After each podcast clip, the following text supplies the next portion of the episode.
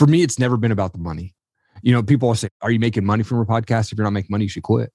And I'm like, dude, it's I don't care about the money. The, the, what drove me to continue to do my podcast was I genuinely wanted to talk to amazing people. And I'm like, dude, if I'm talking to these people, I got to share this out. Like I'm talking with fighters, I'm talking with entrepreneurs, like, you know, for that show. And I'm like, dude, I'm just to keep going. I love having these conversations. I love networking. I love connecting with people. And I'm just going to keep putting it out. And here we are, you know, I'm continuing every week, every Saturday morning, I drop a new show. And every Friday morning, the Eric Allen show drops, you know. And so I love talking with new people, and, and that's what drives me. And yes, now I've been able to monetize it, but at first, uh, you know, I sucked. I wasn't making any money. I think any new podcaster out there realizes, or they have to realize that you're going to suck for a long time before you start to get it down. And the more shows that you put out, the better that you're going to get, man. Thanks all for tuning in to Dreamcatchers, where we make things happen.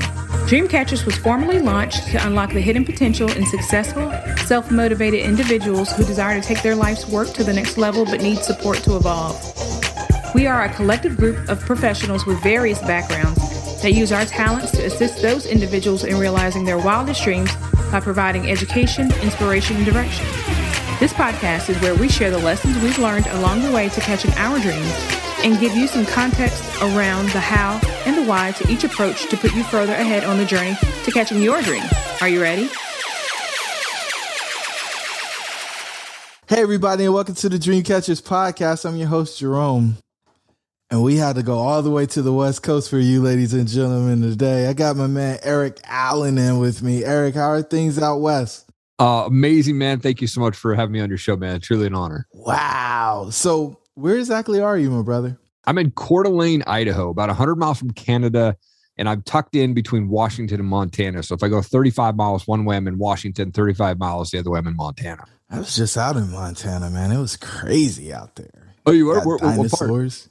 We went to Bozeman and oh yeah, down to Yellowstone and nice. We went to it's a few other Billings. We didn't go all the way to Billings, but towards Billings and went up into the caverns. It was it was pretty cool. I mean, different part of the country, first time out there, so it was really interesting okay. to see. Yeah, yeah. So you've got the American flag behind you. You got the huge beard. Like, who is Eric Allen?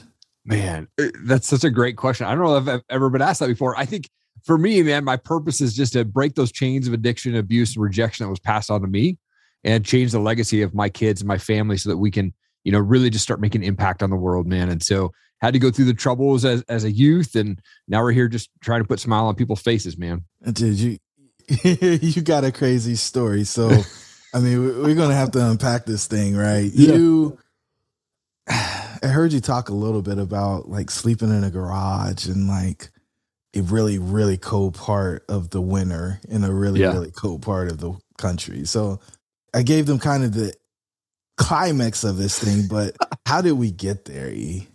Yeah, you know, so I grew up in Eastern Washington and really what I thought was a typical household. You know, went to Sunday school, I played Little League. My dad would literally take my best friend Dave and I and throw us in dumpsters behind stores and say, go find treasure. Like that was just the, the typical Saturday morning for us kids. It was like awesome to jump into a big dumpster and go try to find something, you know? And then my parents got divorced when I was 11. I'd never heard that word before. Didn't have any friends that had parents that were divorced. It was really big, a shocker to me at that moment. You know, my parents, I don't remember them ever arguing that much. I know that my dad at the time was drinking. He had, you know, I would find vodka bottles out in the garage and stuff like that. But it wasn't like I ever saw him hit her or anything like that. But they got a divorce. My mom gets together with this guy who's very physically abusive almost immediately. I, I mean, I feel like it was like almost like the first date that they went on. I, he was abusive, and my mom stayed with him. And I remember there's times where they were arguing and I'd be like looking in through the back window of the house, you know, into their bedroom and he'd be hitting her with a cordless phone. I mean, just crazy that the cops would show up. My mom would never press charges. And so it was just, I didn't understand that. And then they did the smart thing. They got pregnant and they decided to move from Eastern Washington, where we lived, to small town uh, Stevensville, Montana which was population 1200 people. They rented a house on five acres and you know beautiful property ponds and lots of acreage and then right by the bitterroot river so we could jump in the river if we wanted to but the house they rented was three bedrooms. It was one for them one for my little brother who was just a couple months old at the time and then one for my sister who's four years younger than me. And they said eric you gotta live in the garage. So i literally had this plastic tarp at the end of my bed that separated my bed from the truck that pulled in. I did have a fireplace on my half of the garage that kept me semi warm during those winters when it would get down to like negative degrees. I remember, you know, being like 10 layers deep of blankets during the winter trying to like get through and, you know, just crazy. But, you know, there was this night where they came home and they're arguing. Wasn't anything different than any other night. And I was brushing my teeth. But as I was brushing my teeth, I felt like God was telling me, dude, you got to check out what's going on because there's some serious stuff. So I turn around and the way the house was set up was behind me was the kitchen to the pantry to the garage where I was staying. And in that pantry way, he's on top of my mom, just boom, boom, boom, one shot after the other. I'm like, dude, I got to stop this guy. So I walked up behind him and I grabbed a cast iron pan from the cupboard and I swung as hard as I could and I split, split the back of his head open. And he turned around and he said, What the? And as he said that, I took another swing and split his forehead open. And I had fallen over from that last swing. I'd swung so hard and it still didn't knock him out. He was so drunk. He's standing up over me. He's bleeding down his face and he's starting to yell. My mom jumps up, lands like six punches in a row. Blood splats on the wall, right? I mean, cops show up, take him to jail. My mom doesn't press charges. And then I'm kicked out of the house at that point. I have three months left in my freshman year of high school. I was just bouncing around from friends. And that basically set me on this path of destruction for the next 10 years of my life kudos to you for standing up for your mom. Thank you. right? Thank you. Like, I mean, I, I don't think the strength of a man is to impose his will on women. It, that right. We're supposed to provide and protect, not yes. intimidate and harm. So yeah, it, that's major. And so that built up the courage. You go down this path of kind of couch surfing, spending time with friends, and then I think you land in a place where family kind of takes you in so you can finish out high school, right? Yeah, I moved back to live with my dad in Washington. And so he rented a house for us. And it was interesting because he would put like Hungry-Man meals in the freezer and cereal milk in the house and put 20 bucks in the cup. And that was my lunch money for the week. So I had five bucks a day to go get lunch. And I would go to school. And I wasn't like someone who'd skip school. I always showed up to school, but I was smoking pot before school, during, you know, at lunch, and then after school, and then started getting into mushrooms and acid. And you know, morphine from, co- you know, dextromethorphan, cough syrup and stuff like that. So I was always taking some sort of drug or something to get me high during high school. And it caught up with me when I was 18 years old. I got arrested for having a bong, which is funny. In 1998, it was illegal, but it's illegal there in the state now. But yeah, I had to go to jail, black and white chain gang outfit on, man. I was only there for 24 hours, but it was super scary. You know, bright orange slippers. And then two weeks after I graduated high school, I woke up to a post it note on the mirror that said, You can't comply with house rules. You have 48 hours to get out. And so between that 48 hour marker, I basically found a place to live. But between 18 and 21, I moved 21 times. I was living on couches of friends here, uh, three days there, four days there. You know, I had a $100 in my pocket when I was 20 years old. I moved to Seattle. And again, couch surfing, stuff like that. And then, you know, got into the music business. But, you know, that time when I was kind of moving around, I was living off credit cards. So by the time I'm 21, I'm $28,000 in debt and had to file bankruptcy you know so then i'm like landed this job in music business with universal records spent two years really managing a band and one year with universal records so this two year span i went to about 175 concerts lived the rock star lifestyle without being a rock star. I don't know how to play anything but i was involved in like the sales and marketing side. And one year anniversary of my universal job i got laid off during the napster days which would you know killed the industry if people remember napster. And then it just set me into more depression man. It was it was pretty crazy for the next you know couple years. Yeah. And so I, I do remember your story, and there's a moment where you're like, hey, I don't want to be old and still doing this. And so yep. this for me was a red pill moment in your journey. And so if you would, let's talk about being at the concert and yeah. seeing the young lady. Dude, I was in my early, I think I was 23. I was at a concert in downtown Seattle. And I remember seeing this girl that was a music rep for another label. And she wasn't old by any means, but she was in her 30s older than me at the time. And I just remember seeing her going, man, I don't want to be her age going to a concert every night of the week or three nights a week. I want to have a family. I want to, you know, have this wife and have kids and things like that. And it was just this weird moment that I remember so specifically. I, all of the other concert I went to, very blurry, right? Because I was just drinking. But there was that one moment that I think really opened my eyes to, all right, what path am I really on? And so that started the change in your world. And you gave up this kind of dream of living a rock star life and started down a different path?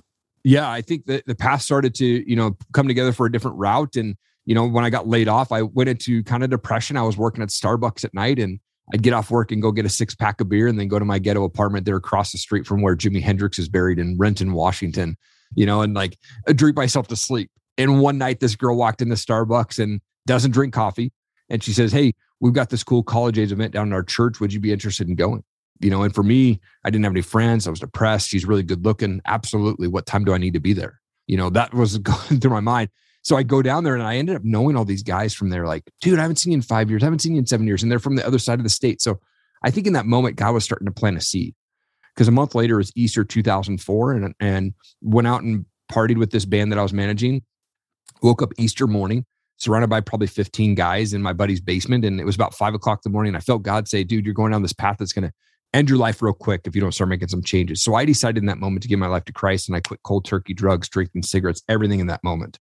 And I called that girl up and I got her voicemail and said, Hey, happy Easter. Maybe I'll see you at the Starbucks sometime.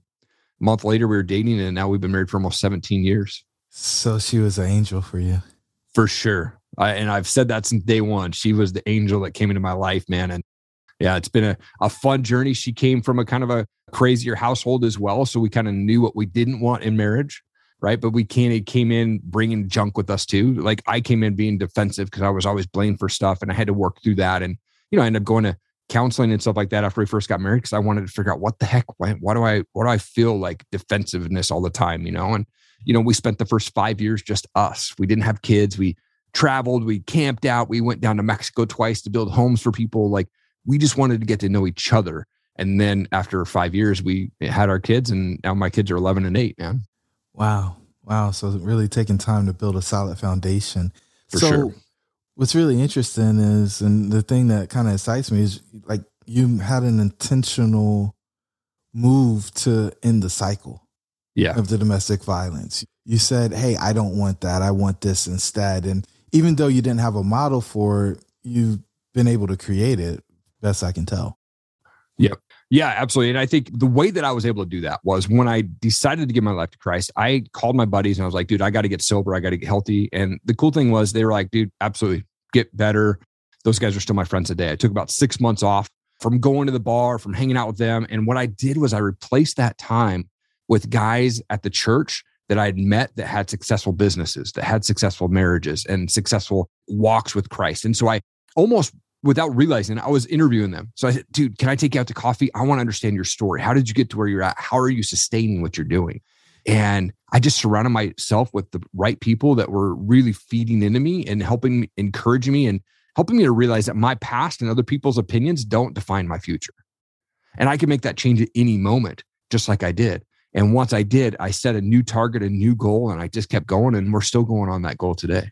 Path of making dreams a reality. So what was it that made you like receptive to her? Like I'm sure many women have come and gone, but what allowed her to just come in and intervene in your life at that moment because that was pivotal. I mean, it changed everything for you, I think.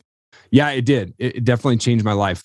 You know, yeah, I met lots of people would come in and out of the Starbucks all the time, but I'd never been invited and never, I was kind of like this, I guess, rocker guy, still am, I guess, sort of, but like didn't have the beard, but I had long sideburn chops, right? And I would wear my shorts and, you know, black socks and just like, I was like the dude that just kind of hung up by myself. I put headphones in and, you know, I'd work and that was my job and that was it. And I'd, I'd get off work and go back to my ghetto apartment. So I'd never really engaged with many of my customers outside of that moment. And so when she asked me, I felt like it was a, a God thing. One, that she was asking me, but two, it was just cool that like someone was actually engaging with me, right? You know, and so then we just got to talking and you know i think you know i'd asked her she laughed at it but i said would you like to get some dinner that was my invite to her for asking her out on our first date and she thinks that's the funniest like redneck thing i could ever say but it worked right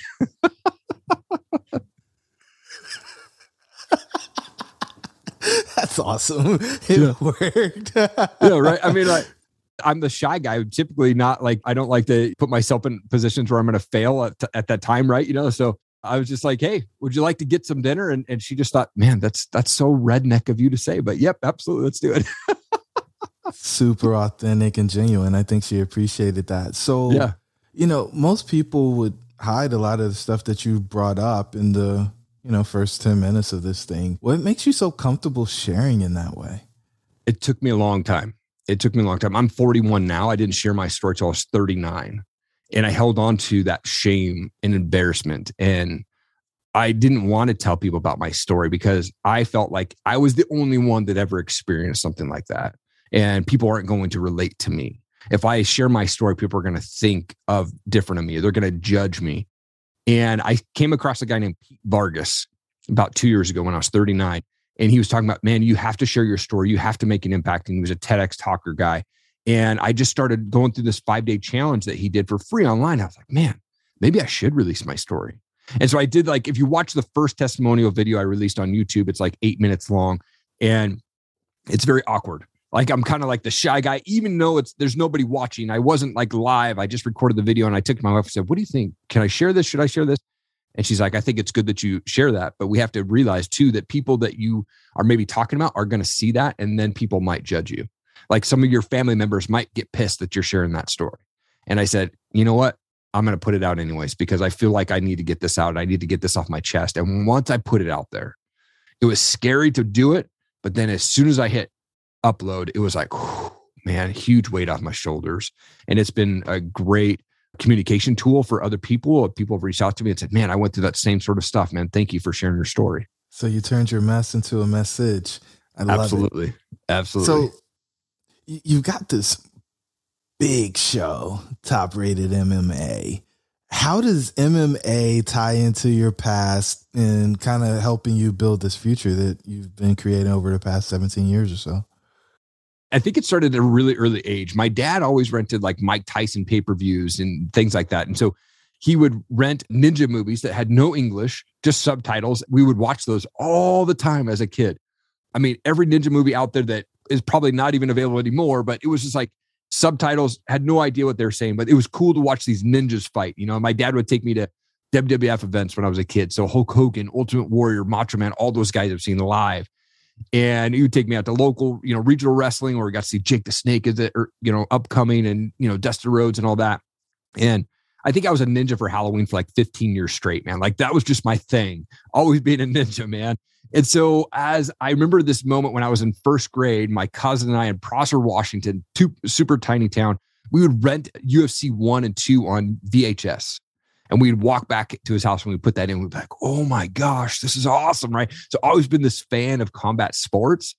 2012, I started Topper MMA as an apparel company. My wife came up with a name and it took off really fast and then it dropped really quick.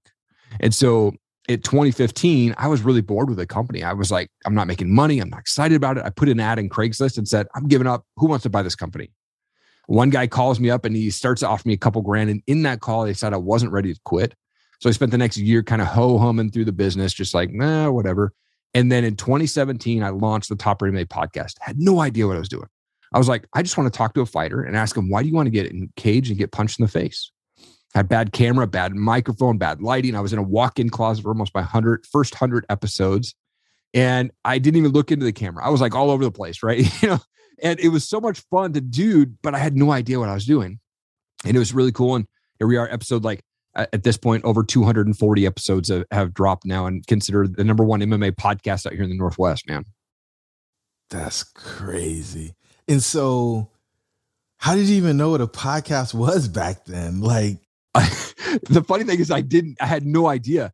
I didn't even know Apple or Spotify existed. I was just uploading to YouTube and uploading to Facebook. That's it. I was just doing video. And then someone's like, Hey, how can I listen to your podcast on Apple? And I was like, What the heck is that, dude? And finally, I was like, Oh, crap. Like, uh, literally, it was like after episode 100 had come out, had I started to figure out, okay, now I can actually upload the audio version. Wow, that's cool. And it opened up a whole new door of audience, right?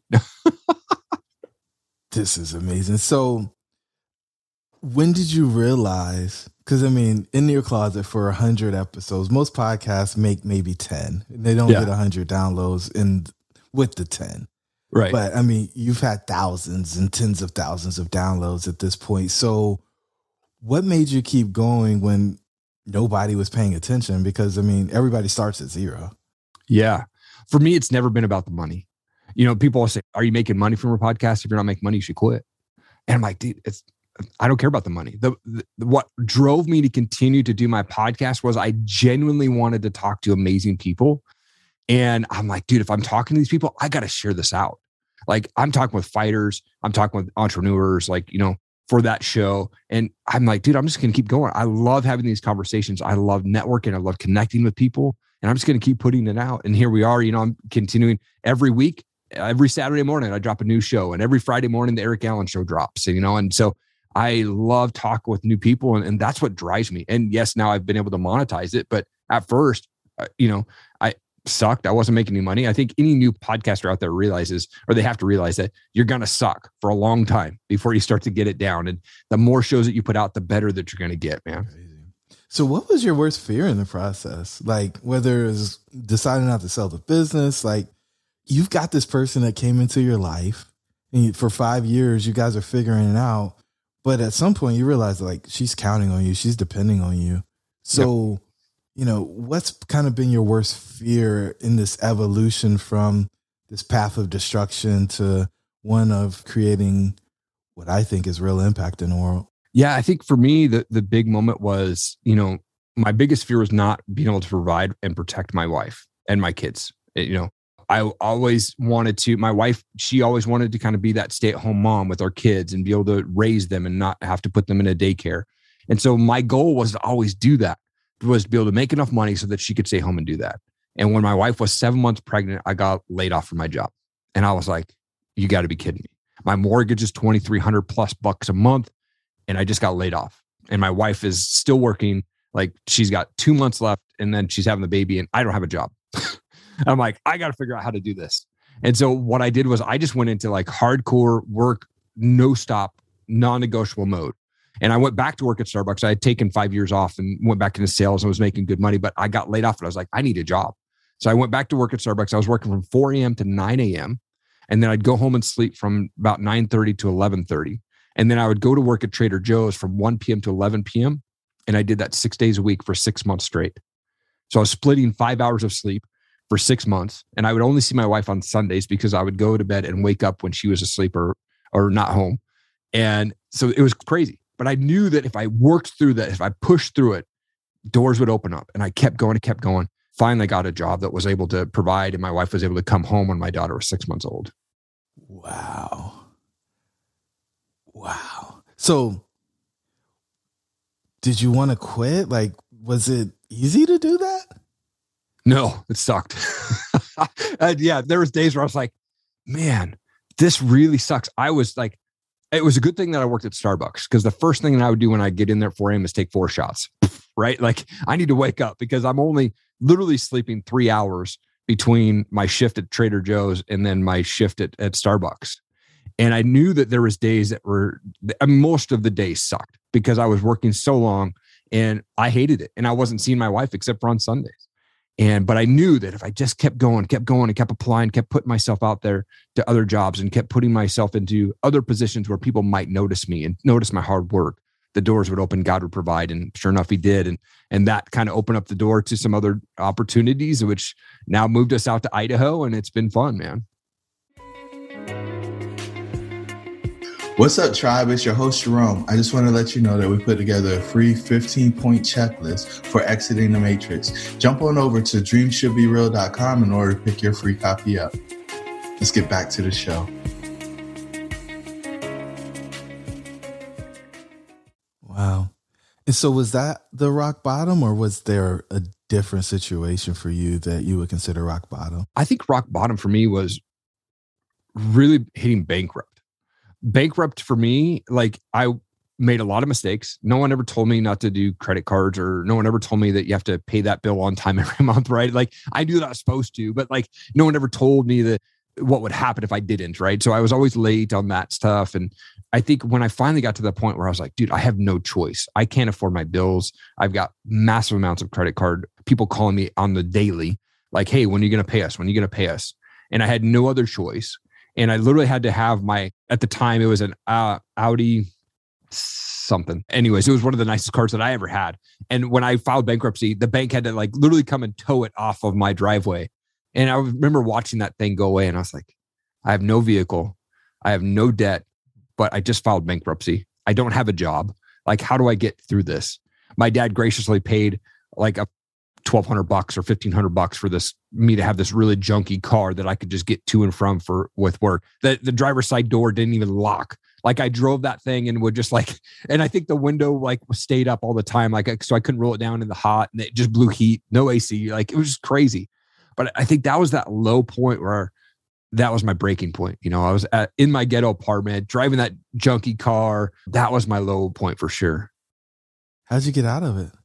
Man, it that it was right before I met my wife when she invited me to that church event. And then I think my eyes started to open up. Like, you know, Ed Mylett, he talks about if you go hang around guys that are like walking around at 200 degrees and you're walking around like 80 degrees, you're kind of depressed, you don't have enough confidence, just being in their presence is going to lift you up, man. So I always say you got to get uncomfortable to go get like in this sweet spot. To get successful, you've got to get uncomfortable. So go hang around people that are doing and living the life that you want to live. And so, whether that's like putting yourself at a networking group or even contacting people on a Facebook group, hanging around those guys, texting them, get around folks that are going to lift you up. And I'm not saying like kiss your butt, but just being their presence of what they're doing and successful is going to fire you up and motivate you to, to make your life better. And I think that's what I had to do. I had to hang around guys that were living the life that I wanted. Guys that had that successful marriage, successful business, were successful entrepreneurs, were, you know, walking in Christ with a successful relationship with God, you know, that type of stuff. I had to get out of that junk environment and get around people that were to, that are living life I wanted to. Was it scary to leave behind the old friends and places that you frequented? a little bit. I mean, a little bit like, but I think at first it was like, oh, now I kind of miss, you know, going to the concerts and going to bars. And not that I, I don't think concerts are bad because I, I love live music and I miss going to live music because this whole COVID thing. But, you know, I, I think I just had to take this break and it was a little scary going, okay, now what do I do with my days? Like, what do I do with my weekends now? And once I was like, okay, I've got these guys that are like killing life right now. They're doing awesome. I want to go and hang out with those guys. If it's going to the driving range or going to the shooting range or just going to grab coffee with these guys. Like I need to start filling my days with that. And it was a little scary to kind of put yourself out there. It always is. But I think if anybody out there is like feeling like they're stuck, man, if they could just get a, just a little bit of courage to get up and go talk to somebody that is living that life they want or in that group that, of people that they want, it's going to open up and you'll just build confidence just making that first step. He's giving you the keys to success, ladies and gentlemen. I'm telling you, you got to pay attention. So, Eric, you know, in all this, like you did damage to your body because you were medicating and soothing and trying to get rid of some of the pain. What have you done for health in order to make sure that you're in peak performance shape? Man, that's a great question. And I'm actually in like progress right now on putting myself back into shape. But in 2020, it was a rough year for a lot of people. For me, it was probably one of my better years that I've had physically. I remember when I was turning uh, 40 years old in 1999, I was like, I want to be in the best shape by the time I'm 40 years old. I want to be down in 175. And my birthday came and I was still weighed 200 pounds. I was like, man, this sucks. So I decided in 2020 that I was going to get down and be the best shape of 41 year old I've ever seen. And so I started working out and I did 45 minutes of cardio for like six days straight. And then I missed a day and I was pissed. I was like, dude, why are you quitting already? It's only been a week. And so I said, all right, we're not going to quit this time. And I restarted and I went 120 days straight, 45 minutes of cardio. And I cut out every junk food I could think of no chocolate, no chips, no fries, nothing. I was eating proteins, chicken, you know, salad. I was eating lots of fruit and veggies. And at, after 90 days, I dropped from 200 to 168 pounds and then continued that healthy. So, it, one, mentally, I had to push myself so hard to, to make that happen even going on vacations, I wasn't missing a workout. I was going out to running in the mountains that didn't have a workout uh, facility. I just ran around this track as much as I could for 45 minutes. And I'm not a runner, but that helped me stay committed to what I set myself out to. Now, what I did was I stopped working out because I was trying to work on these courses that, of course, I didn't put out. And I kind of put some more weight on. So now I literally just in this last couple weeks, I said, all right, now it's time to get back into that late. I don't know if I'll cut back to 168, but I do want to get down to like 175, 180. And and that's where I'm at, Rand. You know, I'm waking up 4 a.m. six days a week and working out, man. Six days a week. Are you doing any meditation or anything to help your mental, reading the Bible? What's going on there? Yeah, so I'm big on morning routines, man. So, you know, if I open my eyes, there's win number one. And if I jump out of bed and I make my bed, there's two wins in 15 seconds, man. You got to stack those wins to make it a successful day. And so immediately I have to consciously go, man, I open my eyes today. It's going to be an awesome day. I, I, get to see my family again. Right. So if we can all just wake up and go, man, I open my eyes. I'm still here. I get to like make an impact on people. And so if we can realize that, we start to stack those wins. So I get up and I do that. And then I come up to my office and I created a vision wall. Literally, my entire wall of my office is my vision wall. My vision's too big for a board, you know. So I started going through adding quotes and adding photos and adding the property that I want and adding the people that I want to meet. And I out loud speak to that wall every day. It's a non negotiable. I'm talking to my family. I'm reading those quotes out loud. I'm talking to those people like I am statements. And I'm going through that. And then I go through th- these affirmations. And the whole time I've got worship music playing. And then what I do is I sit down at my desk and I just close my eyes and I just start praying. And for me, prayer is about being grateful for the things that I have. You know, man, I have this life. I have health. I have a house. I have paid off vehicles. You know, like we're debt free, this type of stuff. God, continue to open those doors of opportunities for me to make an impact. And then I read some Bible. And that's kind of my morning routine. And that really helps me set the tone of the day. And I kind of have this personal goal that I set like I every single day I want to try to put a smile on one person's face at least, whether that's virtually or in person. So if I'm out at the store, I want to call them by their name, right? Like I, they have a name tag on reason. It's not just to like you know for that reason. It's not just to like be the Karen and go rat on them or you know you know complain. Like I want to lift somebody up when they're checking me out at the store or they're my waiter. Man, like we should be talking to those guys. They're working hard. They're there, and so that's really my passion is to just put a smile on someone's face, man. That's epic. I never even considered that. You just shifted a perspective for me there. So it's interesting. You, you rattled down the things that you're you're super grateful for. You recently met a guy named Greg Reed, and yeah. you went out to Cali to spend some time with him. And you and I are going to be together not too long from now in the same space. So, but the story that goes with that's pretty cool. So you don't have to get into the numbers or anything, but just share with the listeners, you know, how seeking a different network is paying off for you. It, it was huge. So I was on Clubhouse, which I haven't been on for a while, but earlier this year I was on Clubhouse and came across Greg Reed and I reached out to him on Instagram and said, Hey, I'd love to have him on my show as a, as a guest. And he said, absolutely. And I was like, kind of shocked. I was like, this guy's got like 500,000 followers on Instagram. How's he like, he's responding to me, you know? And so we got now. to right, yeah, really, yeah, right. So we were we were chatting, and so he's like, yeah. So I had him on my show, and he's got this event called Secret Knock. So I asked him about the event. It, you have to actually apply. They don't give you much information about it. They just give you the date and the city, right? That's it. And so I asked him about that, and then I got done with the call, and he messaged me on Instagram. He said, "Eric, you're in. We'll see you in September." And I was like, "What?" I had no idea. Like, why would he invite me to this event? You know, like uh, one, it's going to cost me money, and I don't have any money. But I got to talk. I'm like, man, here's this opportunity that's been set in front of me. If I don't take advantage of this opportunity or jump on it right now, I'm going to, I could miss the opportunity of my life. And so I said, I'm going to do whatever it takes to pay for the event. And so I said, Greg, if I pay it off by the end of April, then that's my goal, just so you know. And so I, I put some money down and I said, I'll pay it off by the end of April. And so I worked as hard as I could. I'd never made more than like 500 bucks in a year online. I just never paid attention to the monetization. But over a month time, I made over 2,500 bucks online and I was able to pay for that, the rest of that event. And I was like, whoa, awesome. Right. Like then I did that. And Greg said, dude, awesome job. I would like you to come down to my prosperity camp event in July on me. If you can get down there, you're going. Usually that ticket's 7,500 bucks. And so I was like, dude, here's another opportunity. It's been put in front of me. I've got to get this thing together. So I started putting money together, started making money online. Like you know, doing talks, voiceover work, and you know, doing brand videos and stuff like that that I'm able to generate that income from. And I was able to pay. And I went down there bare bones. I paid for my airline tickets with with miles, so I paid 21 bucks or something like that return, you know, round trip. Stayed at the cheapest hotel, Motel Six. I haven't stayed in Motel Six since I was a kid, man. I got there and the guy across the street where I'm getting breakfast goes, You're staying at the Motel 6? Bro, you got to be careful. You know, like one of those motels, you know?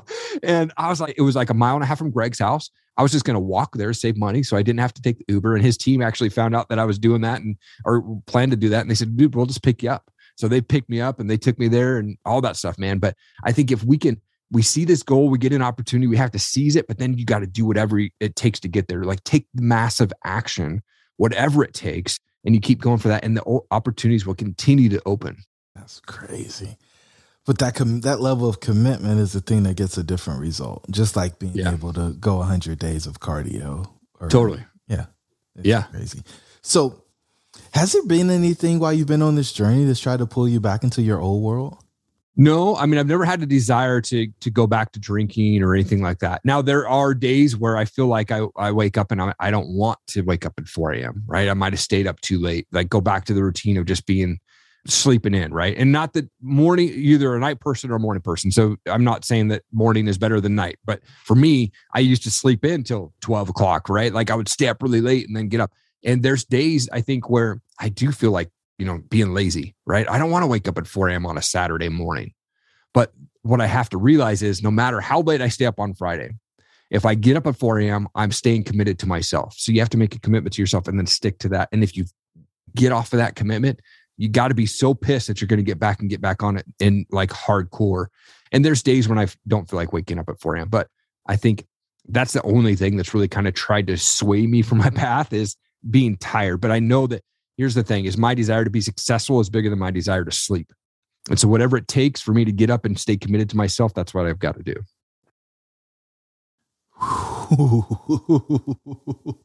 that was a jab, man, right? Because a lot of people they're like, "Man, I don't really feel like doing that." But are you more committed to your success or the comfort? Right. I mean, yeah. Absolutely, man. Yeah, coffee is my friend, you know, but you know, get up, work out, and stay committed, man, and don't get off of that path. Like I said, you know, when I started working out last year, I missed that day. And I was so mad that I was like, boom, I'm doing this for 120 days. And I was mad the fact that I stopped off and I stopped working out and I put on some more weight. You know, and so I'm, I'm now in this mode right now where I'm I'm fired up, man. I'm like, I want to get back down to where I was at. I want to stay committed to working out. I want to start eating right, eating healthy again, and not take time away from that. You know, I wake up before him because that's that time where I can just be me. I can work out. I can work my personal development. I can draw close to God. My family are sleeping. And then at five o'clock in the afternoon, I can go see them. I'm not eating into my family time if I wake up early. You know, I have to pull that time in and and then five o'clock, it's time for family, you know. So what's the biggest difference between your life today, say 20 years ago? Biggest single difference. I didn't have an end goal in my 20s. I was living in the moment and really seriously thought that my life would probably end sometime in the 30s, you know, when I was in my 30s, just because I was at this point where I was drugging it up hard. I was drinking, I was partying every night. I had no end goal. I had no motivation to go out and do anything. And I didn't have any drive. I was just like, you know what? This is life. This is what has been handed to me. And I'm just going to deal with it. And I'm probably going to die sometime in my 30s from drug overdose or something like that. That was my mindset. And now I think my dreams and goals have shifted a little bit, right? So now I've got a wife and a kids I've got to protect and I've got to provide for.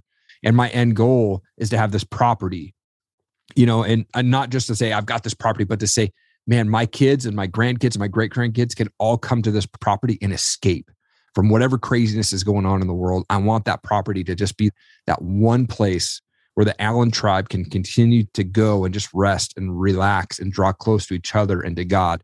You know, and I've got this funny thing on my vision wall, but people walk in my office, they think it's the funniest thing. But it's so true that if I can't pee off my front porch, my neighbors are too close. Like that's the property that I want, you know? I had one of those. I, know I know what that feels like. It's amazing. Especially when people are crammed in like sardines in a lot of places. It's having your privacy at home is is pretty valuable. You don't yeah. need any curtains or blinds or anything. You can just come hang out, do what you need to do. Right? Absolutely. Yeah. I'm grateful for my wife. Grateful that she had the courage to walk up to a kid, a young guy at Starbucks that probably was depressed and you know, and she had the courage to invite me to a church event. Like that's not easy to, you know, just walk up to somebody and say, "Hey, would you like to go to this event?" And I'm so grateful for her. I, eh, she's she's really like the rock that's in this marriage and, and takes care of me and my kids so much. Did you ever ask her why she asked you?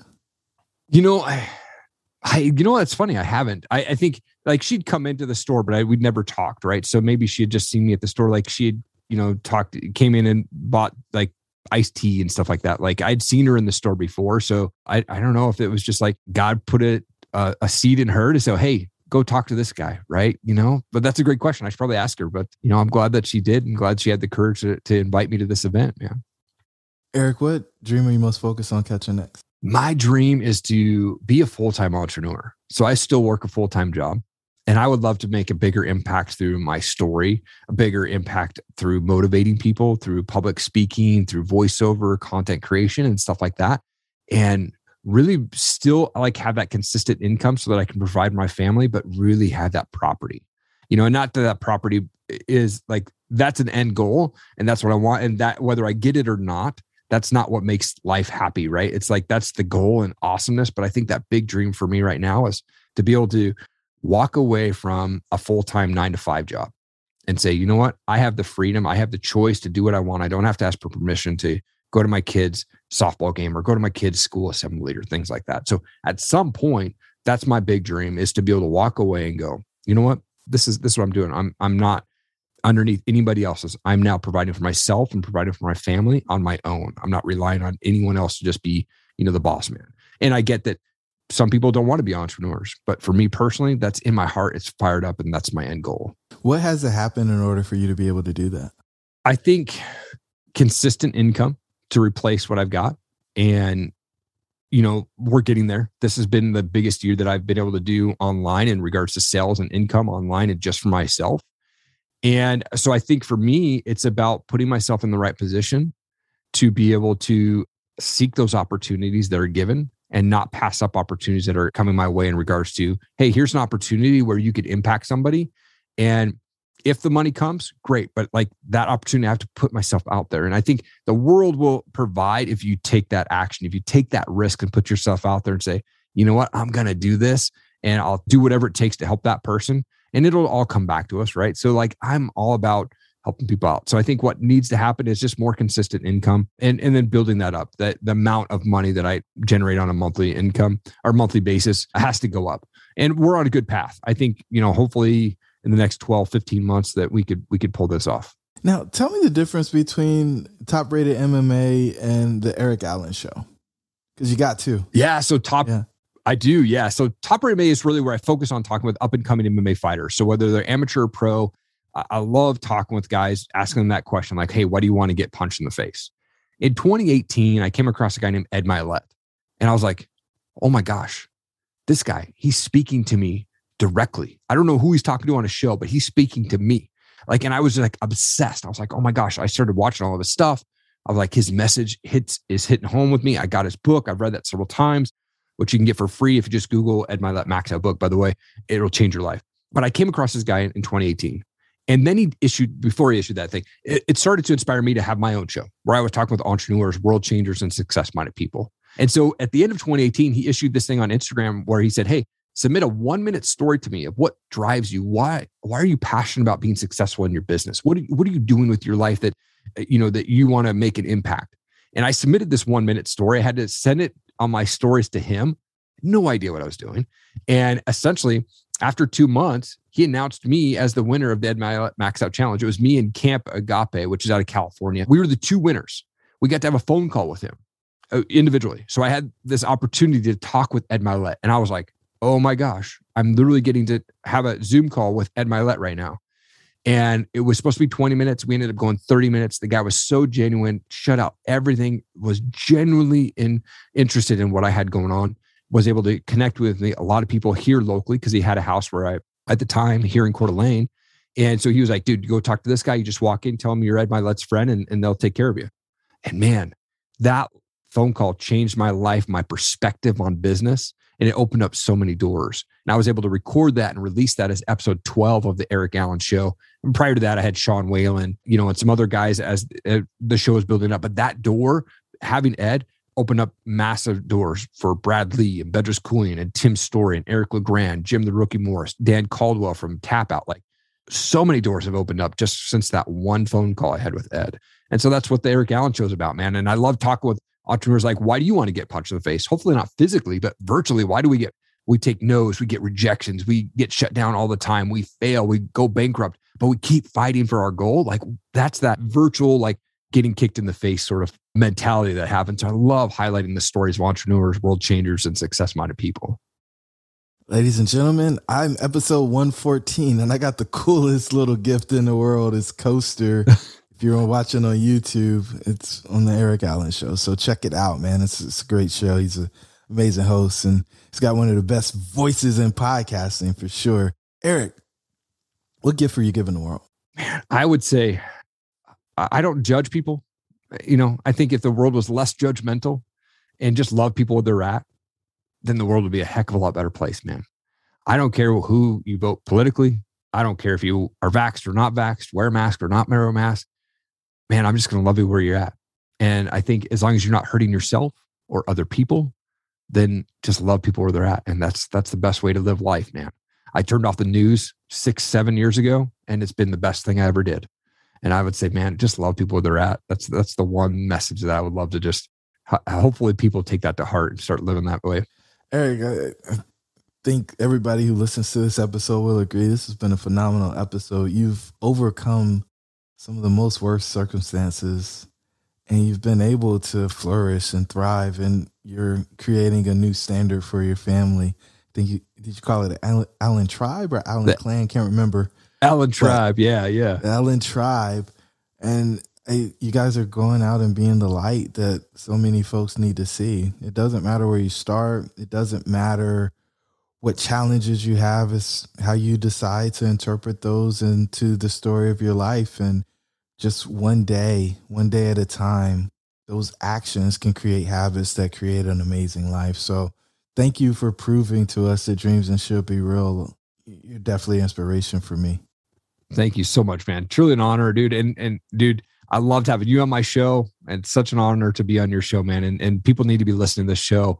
And uh, man, so thank you so much for the opportunity. Man, I really appreciate it. For sure. To the listeners, the dreams should be real. We'll talk soon. Thank you for joining the tribe today. We would love to hear from you. Please don't forget to rate, like, and share. Perhaps someone you know could benefit from what we've discussed. Until the next time, remember that your dreams should be real.